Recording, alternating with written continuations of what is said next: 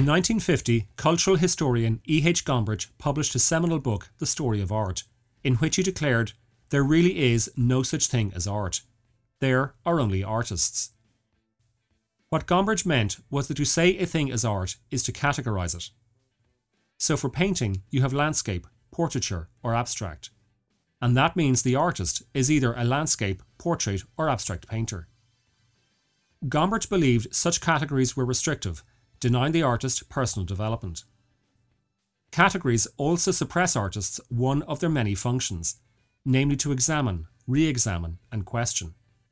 But, whether Gombrich was correct or not, he could well have been anticipating the arrival of David Bowie, one of the most important and influential artists of the late 20th century.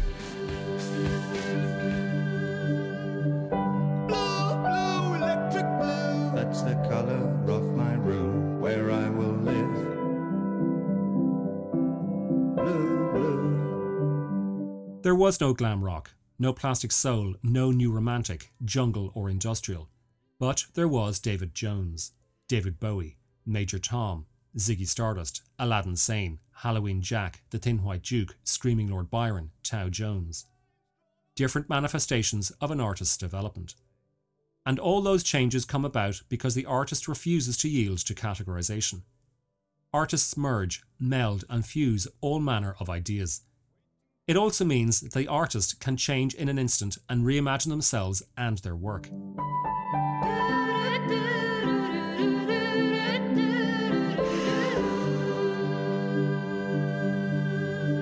I will sit right down, waiting for the gift of sound and vision. By doing that, artists break down restrictions and so offer viewers a glimpse of their own personal freedoms.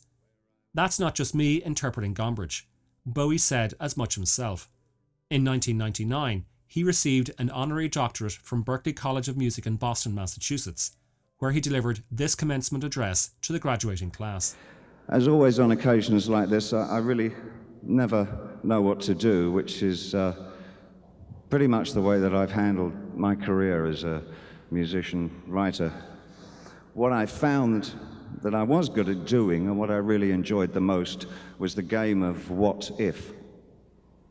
What if you combined Brecht Weill musical drama with rhythm and blues? What happens if you transplant the French chanson with the Philly sound? Will Schoenberg lie comfortably with Little Richard? So I learned enough saxophone and guitar and what's euphemistically called composer's piano um, to get my ideas over to proper musicians.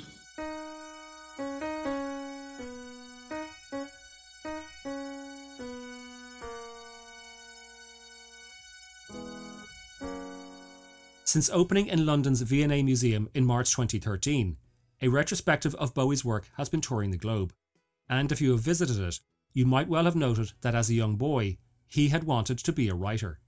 So, yes, of course, Bowie wrote music, but he was also a lyricist, which means he was a wordsmith. Writing, composing, singing, performing, dance, mime, it was all the one thing to Bowie. And the same went for acting. His first film appearance came in 1967 with the short film The Image, which is available on YouTube a horror story partially inspired by Oscar Wilde's The Picture of Dorian Gray. It has a painter who is so haunted by a teenage boy in one of his paintings that he tries to kill his creation. Although I am not trying to force a link between that and Bowie's subsequent career, he was nonetheless willing to shed the skins of his creations in order to inhabit new ones. By the time he first starred in a feature film, he had already ripped through several persona before arriving at the rather aptly titled the man who fell to earth. Dr. Bryce? I'm Newton. We've met before, right? Mm-hmm. How are you getting on? Have you found your feet yet? Well, not yet. Not, not really. Well, I'm here to help you. I believe we, we share a, a common interest, uh, Mr. Newton, photography. Mm. My interest is energy transference of energy. Oh. Transference of energy. Yes. I'll return to that topic of energy later, but for now, let us note that in Nicolas Roeg's meditative sci fi masterpiece, Bowie's character, Thomas Jerome Newton, ages at a far slower rate than we humans. Which is something that happened again when he appeared in Tony Scott's The Hunger, in which he played John Blaylock, a vampire. How apt to cast a rock star as an immortal. But then, having lived for centuries, suddenly and alarmingly, John ages rapidly and dies, which all but anticipated the manner of Bowie's real death last Sunday. Look up here, I'm in heaven. With a new album out just days earlier, we presumed he was still in the full grip of life. He was only 69. I've got drama, can't be stolen. Bowie was often described as a chameleon. He was anything but. A chameleon adapts to its surroundings. Bowie changed his, and ours. On the 6th of July 1972, he made his first appearance on the BBC's Top of the Pops. At the time, about a quarter of Britain's population tuned in to watch the show every Thursday evening. Didn't know what time it was and the lights were low. I leaned back on my radio. Some cat was laying down some get it on rock and roll, he said. Britain in 1972 was quite a sight. The three day working week, rising unemployment, inflation, and heightened tensions due to the troubles in Northern Ireland. If ever there were a time to knuckle down and know your place, it was then. But Bowie saw something else. It has been well documented that as a schoolboy, he was involved in a fight that left the pupil of his left eye permanently open. If a novelist were ever to pen a character with such a feature, the author would surely be accused of being pretentious. And yet, it is apt that that was the way Bowie saw the world. He had bifocal vision, enabling him to focus on the big picture and yet look directly at the individual. So, however many of that 1972 audience recoiled in shock at the sight of this starman, with his androgyny, makeup, attitude, and alien nature, there were undoubtedly quite a few others who felt Bowie was addressing them directly. Because when he sang the line, I had to phone someone, so I picked on you. Hey, that's far out, so you heard him too. he turned and pointed straight into the camera and into the homes and lives of 15 million people. However, with all that social turmoil going on, you dared not step out of line. But whether you were boxed in, marginalised, neglected, rejected, he was reaching out to you. Whether you were young or old, being loudly told to conform, or being quietly crushed by peer pressure, you had found a champion.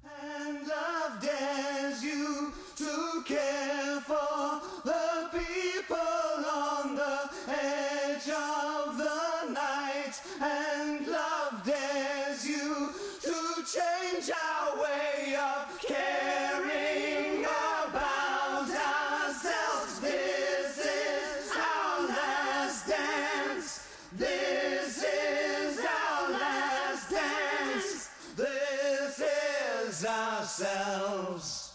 Under pressure. Under pressure.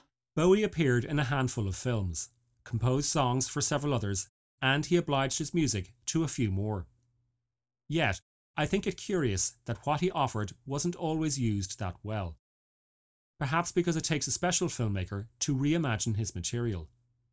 Wes Anderson's The Life Aquatic, for instance, or Tarantino's use of cat people in Inglourious Basterds, and Small Plot of Land in Julian Schnabel's biopic Basquiat, in which Bowie, not coincidentally, also played Andy Warhol.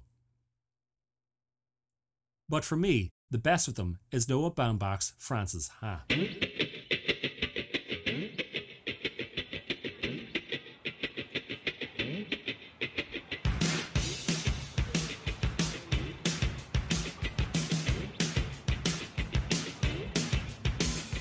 There, Greta Gerwig runs across the intersections of Manhattan's Chinatown. By tracking with Greta as she runs, Baumbach encourages us to feel what she's feeling. Frances runs, she swerves past other pedestrians, she leaps like a ballerina. Fitting because her character is a dancer.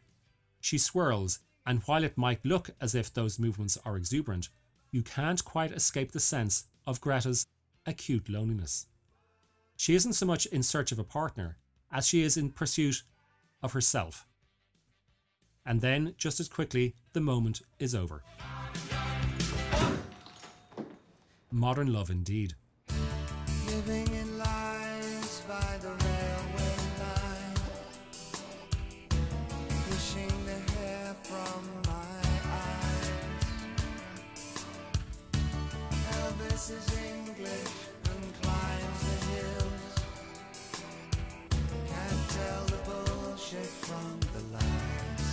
Now, back to the energy quote from the man who fell to earth. As if referencing that performance, in 2006, Christopher Nolan cast Bowie in a sci fi mystery, The Prestige, where he played another visionary, this time an historical one, Nikola Tesla, an electrical engineer who, while certainly from this world, was also certainly ahead of his time. Just like Bowie, Tesla's pioneering methods shook up the old world and prepared it for the future. You're familiar with the phrase, man's reach exceeds his grasp. Is a lie. Man's grasp exceeds his nerve. Society only tolerates one change at a time. The First time I tried to change the world, I was hailed as a visionary. Second time, I was asked politely to retire. If you think I'm indulging in elegiac hyperbole, consider this interview Bowie gave at the end of the last millennium to BBC's Jeremy Paxman. But what is it specifically about the internet? I mean, anybody can say anything, but that's it's a simply a different delivery system there.